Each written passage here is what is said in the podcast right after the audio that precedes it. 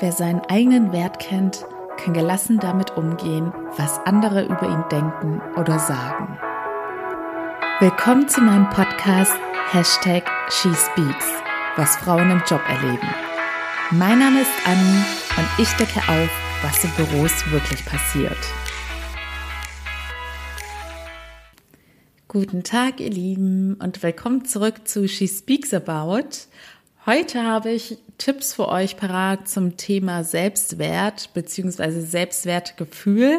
Und ich habe ja schon in den letzten beiden Folgen, als es um das Thema Selbstbewusstsein ging, erwähnt, dass diese ganzen Themen ganz eng miteinander verwoben und verwandt sind und Selbstliebe, Selbstwert, Selbstbewusstsein, ja, aus meiner Perspektive kaum trennbar sind, denn das eine bedingt das andere.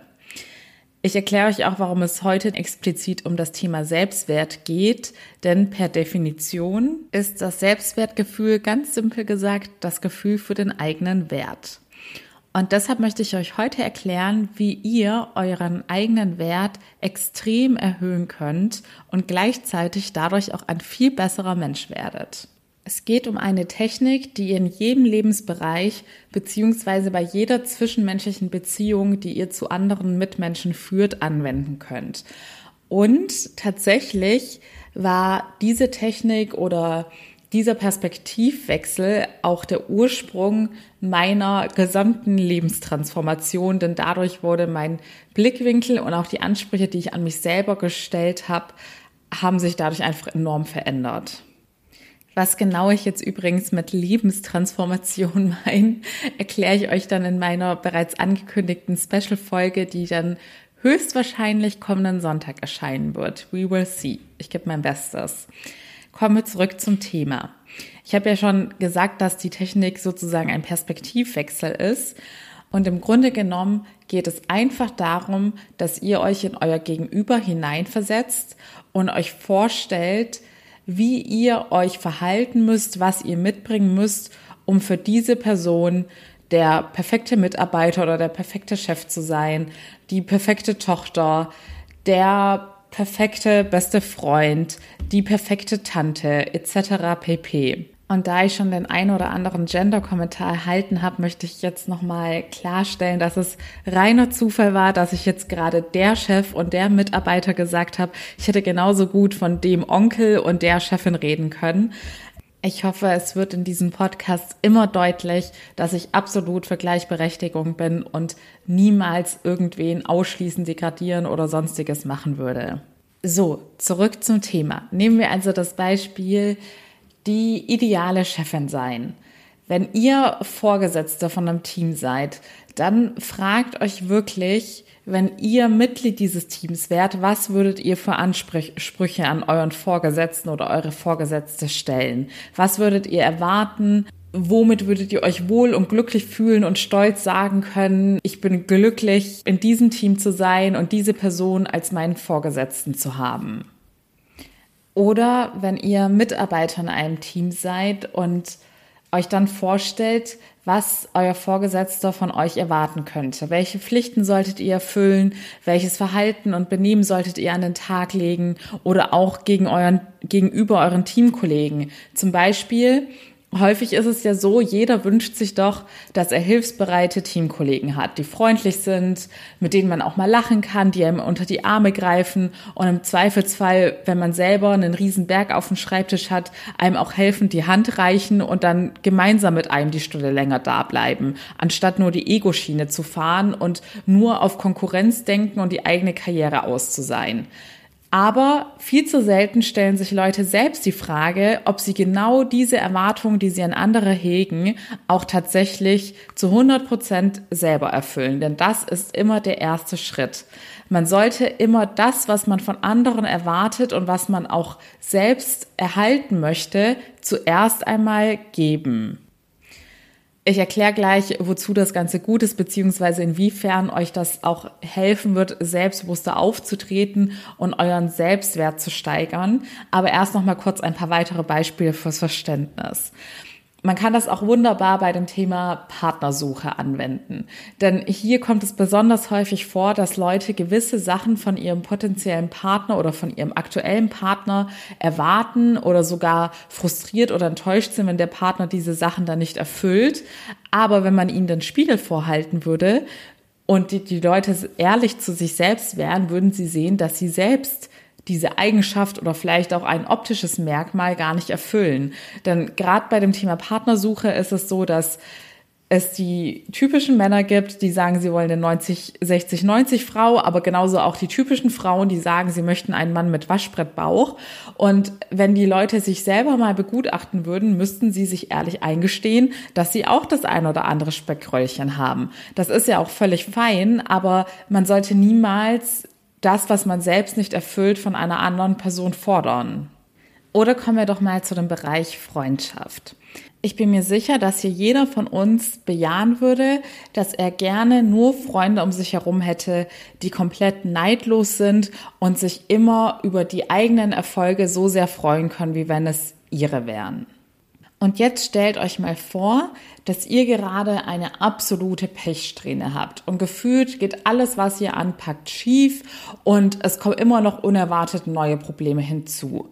Wohingegen euer bester Freund oder eure beste Freundin eine absolute Glückssträhne hat. Und vielleicht wirkt das sogar ja aus eurer Perspektive etwas unfair, weil ihr euch gerade sehr anstrengt und hart für eure Ziele arbeitet, aber nichts so richtig gelingen mag, wohingegen euer Gegenüber vom Glück verfolgt wird, obwohl diese Person nicht so hart wie ihr arbeitet.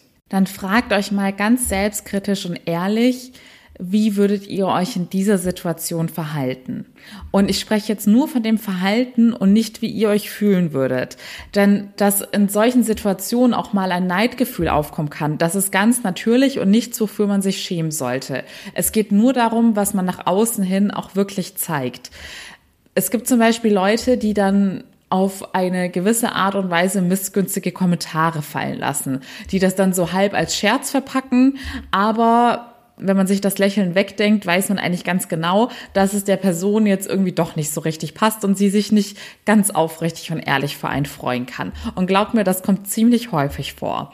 Fragt euch doch mal, habt ihr sowas schon mal gemacht? Denn es gab bestimmt schon in eurer Vergangenheit die ein oder andere Freundschaftssituation, in der jemand in eurem Umfeld einfach mal viel mehr Glück hatte als ihr und ob ihr dann vielleicht wirklich irgendwie dachtet, okay, das ist jetzt irgendwie unfair, dann aber auch im nächsten Schritt der Person das auf irgendeine Art und Weise gezeigt habt, dass ihr es ihr nicht so ganz gönnen könnt.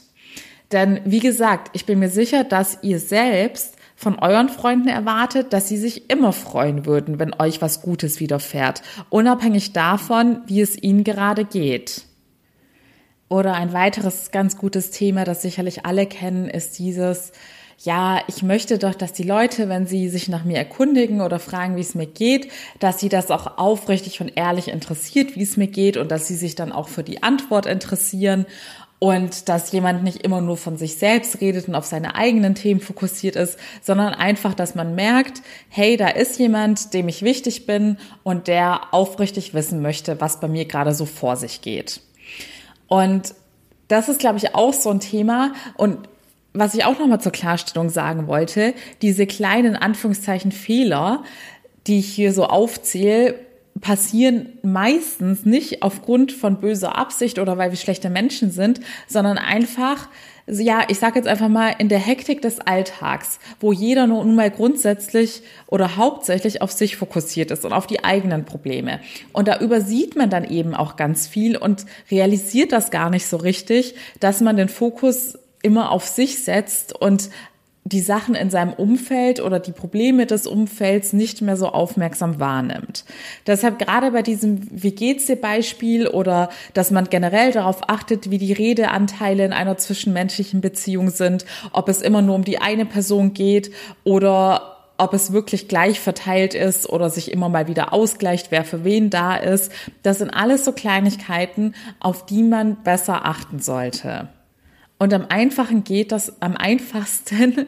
das nun mal, wenn man sich immer selbst fragt, was würde ich denn von dieser Person erwarten oder was erwarte ich tatsächlich von dieser Person? Und aufgrund welcher Dinge, die diese Person schon mal versäumt hat, war ich vielleicht schon mal sauer oder enttäuscht und dementsprechend weiß ich, dass das eine Sache ist, die ich niemals machen sollte, weil ich es ja mir von der anderen Person wünsche. Vor allem solltet ihr bedenken oder euch mal bewusst machen, was für verschiedene Rollen ihr im Alltag alle erfüllt. Ich bin zum Beispiel Tochter, Schwester, Freundin, Gründerin, früher war ich Kollegin, Mitarbeiterin, Chefin. Also jeder von uns hat so viele verschiedene Rollen. Oder wenn ihr einkaufen geht, dann seid ihr ein Kunde. Dann fragt euch doch mal, was würdet ihr euch als Kassiererin wünschen, wie sich eure Kundinnen verhalten? Oder was würde ich mir als Kundin wünschen, wie sich der Kassierer verhalten soll? Das hört sich so simpel an, aber glaubt mir, durch diesen bewussten Perspektivwechsel werden einem manche Dinge erst zum ersten Mal, ja, bewusst oder klar. Und das ist auch etwas, was man immer wieder machen sollte. Also es bedeutet nicht, wenn ich einmal am Anfang der Beziehung zu meinem Partner mich so verhalten habe, wie ich mir meinen idealen Traumpartner vorstelle und auch an meinem Äußeren mich so optimiert habe und so weiter, wie ich meinen Traumpartner haben möchte. Das sind ja alles so Sachen, das reicht nicht aus, dass man das einmal gemacht hat und dann läuft die Beziehung. Man muss ja im Laufe jeder zwischenmenschlichen Beziehung, die sich weiterentwickelt und verändert, immer wieder überprüfen, wie der aktuelle Stand ist, ob man irgendwas vernachlässigt hat, ob man unaufmerksamer geworden ist. Denn glaubt mir, wie gesagt, wir sind alle nicht perfekt. Obwohl ich diesen Perspektivwechsel ja ständig versuche anzuwenden, weil das tatsächlich immer eine meiner größten Sorgen oder Ängste ist, dass ich in irgendein egoistisches Muster verfalle, fallen auch mir immer wieder Sachen auf, die ich in der Hektik des Alltags dann total versäumt habe und wo ich dann dachte, okay, Anni, jetzt warst du keine gute Tochter oder ich glaube, in der Situation warst du jetzt keine gute Freundin und da solltest du dein Verhalten nochmal überdenken und dich entschuldigen und es dann beim nächsten Mal besser machen. Also, ich denke, die Technik ist jetzt klar geworden. Und wozu ist das Ganze gut? Ihr erhöht euren eigenen Wert, wenn ihr mit euch selbst im Reinen seid. Und man ist mit sich selbst im Reinen, wenn man nach den eigenen Werten und Standards lebt. Das heißt, ihr könnt eure eigenen Werte sehr gut darin erkennen, was ihr an eure Außenwelt für Erwartungen stellt. Wenn ihr euch zum Beispiel Treue von eurem Partner wünscht oder Loyalität in der Freundschaft, das sind eure Erwartungshaltung und die spiegeln sozusagen auch eure Werte wider. Das heißt, im ersten Schritt müsst ihr nach diesen Werten leben. Und nur wenn man das macht, ist man authentisch und ist mit sich selbst im Reinen. Wie man immer so schön sagt, man kann sich dann guten Gewissens am Ende des Tages in den Spiegel schauen. Und manche werden jetzt die Connection vielleicht nicht auf Anhieb verstehen, aber es ist tatsächlich so. Wenn man authentisch lebt und für seine Werte eintritt und das auch wirklich Tag für Tag in seinem ganzen Verhalten und in allen Aussagen, die man tätigt und auch in den Gedanken, die man hegt, wenn man das in allem, was man den Tag über macht, mit sich trägt und auch wirklich so lebt, dann ist das der beste Weg, um seinen Wert extrem zu steigern und sich selbst auch bewusst zu machen, was für einen hohen Wert man hat. Denn wenn ihr euch, ich sage jetzt mal, wie ein guter Mensch verhaltet, denn ich gehe jetzt mal davon aus, dass die meisten ähnliche Wertvorstellungen haben und ähnliche Ansprüche an ihre Umwelt stellen wie ich und sich dementsprechend einfach wünschen, von anderen Leuten gut behandelt zu werden. Das heißt natürlich im Umkehrschluss, ihr solltet selbst ein guter Mensch sein. Und wenn ihr ein guter Mensch seid und euch dann jemand anderes blöd behandelt, dann wisst ihr aber, was für einen extrem hohen Wert ihr habt und was für ein toller bester Freund ihr seid oder was für eine tolle Lebenspartnerin oder Mitarbeiterin oder Chefin ihr seid. Und dann wird euch auch bewusst, dass es ein Verlust für die andere Person ist, wenn diese Person sich euch gegenüber blöd verhält und damit riskiert, euch zu verlieren. Oder wenn ihr euch zum Beispiel auf euren Traumjob bewerbt und die Stelle nicht bekommt, dann könnt ihr mit diesem gesteigerten Selbstwertgefühl auch ganz anders mit sowas umgehen. Denn auch da wisst ihr dann, was für eine tolle Mitarbeiterin ihr gewesen wärt und wie viel Mehrwert ihr diesem Unternehmen mitgebracht hättet. Zum Beispiel wenn man jetzt das Jobbeispiel nochmal nimmt, da geht es dann nicht unbedingt nur um die Werte, wie ich im Verhalten mit meinen Mitmenschen umgehe. Da geht es ja auch darum, was sollte eine ideale Mitarbeiterin an Fachwissen oder an Talenten und Können mitbringen. Das heißt, in der Jobwelt könnt ihr diesen Perspektivwechsel auch eben anwenden, um zu schauen, wie ihr euch karrieretechnisch am besten positionieren und weiterbilden solltet, damit euer Vorgesetzter euch als idealen Kandidat für die nächste Beförderung wahrnimmt zum Beispiel. Das heißt zusammenfassend, erstens, fragt euch, welche verschiedenen Rollen erfüllt ihr eigentlich? Zweitens, fragt euch, welche Erwartungen stellt ihr an eure Mitmenschen und habt ihr diese in der Vergangenheit immer erfüllt? Erfüllt ihr sie aktuell? Und wo habt ihr da Verbesserungsbedarf, beziehungsweise an was könnt ihr noch arbeiten? Und dann legt ihr los. Und ich verspreche euch, ihr werdet sehen, wie sich, it's magic, wenn sich euer Selbstwertgefühl steigert, indem ihr mit euch selbst ins Reine kommt und genau danach lebt, was ihr von anderen Menschen erwartet, dann werdet ihr auch automatisch sehr viel selbstbewusster. Ihr werdet selbstbewusster mit Rückschlägen und Niederlagen umgehen können, ihr werdet selbstbewusster auftreten können und das Schönste von allem ist der schöne Nebeneffekt, dass man einfach ein besserer Mensch wird und etwas dazu beiträgt, dass die Welt auch besser wird.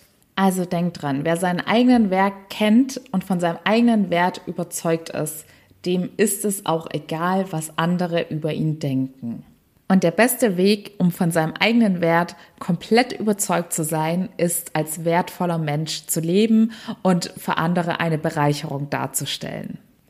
In diesem Sinne, ihr Lieben, ich hoffe sehr, dass wir uns am Sonntag zu meiner Special-Folge hören. Und bis dahin wünsche ich euch wie immer alles Liebe, eure Anni.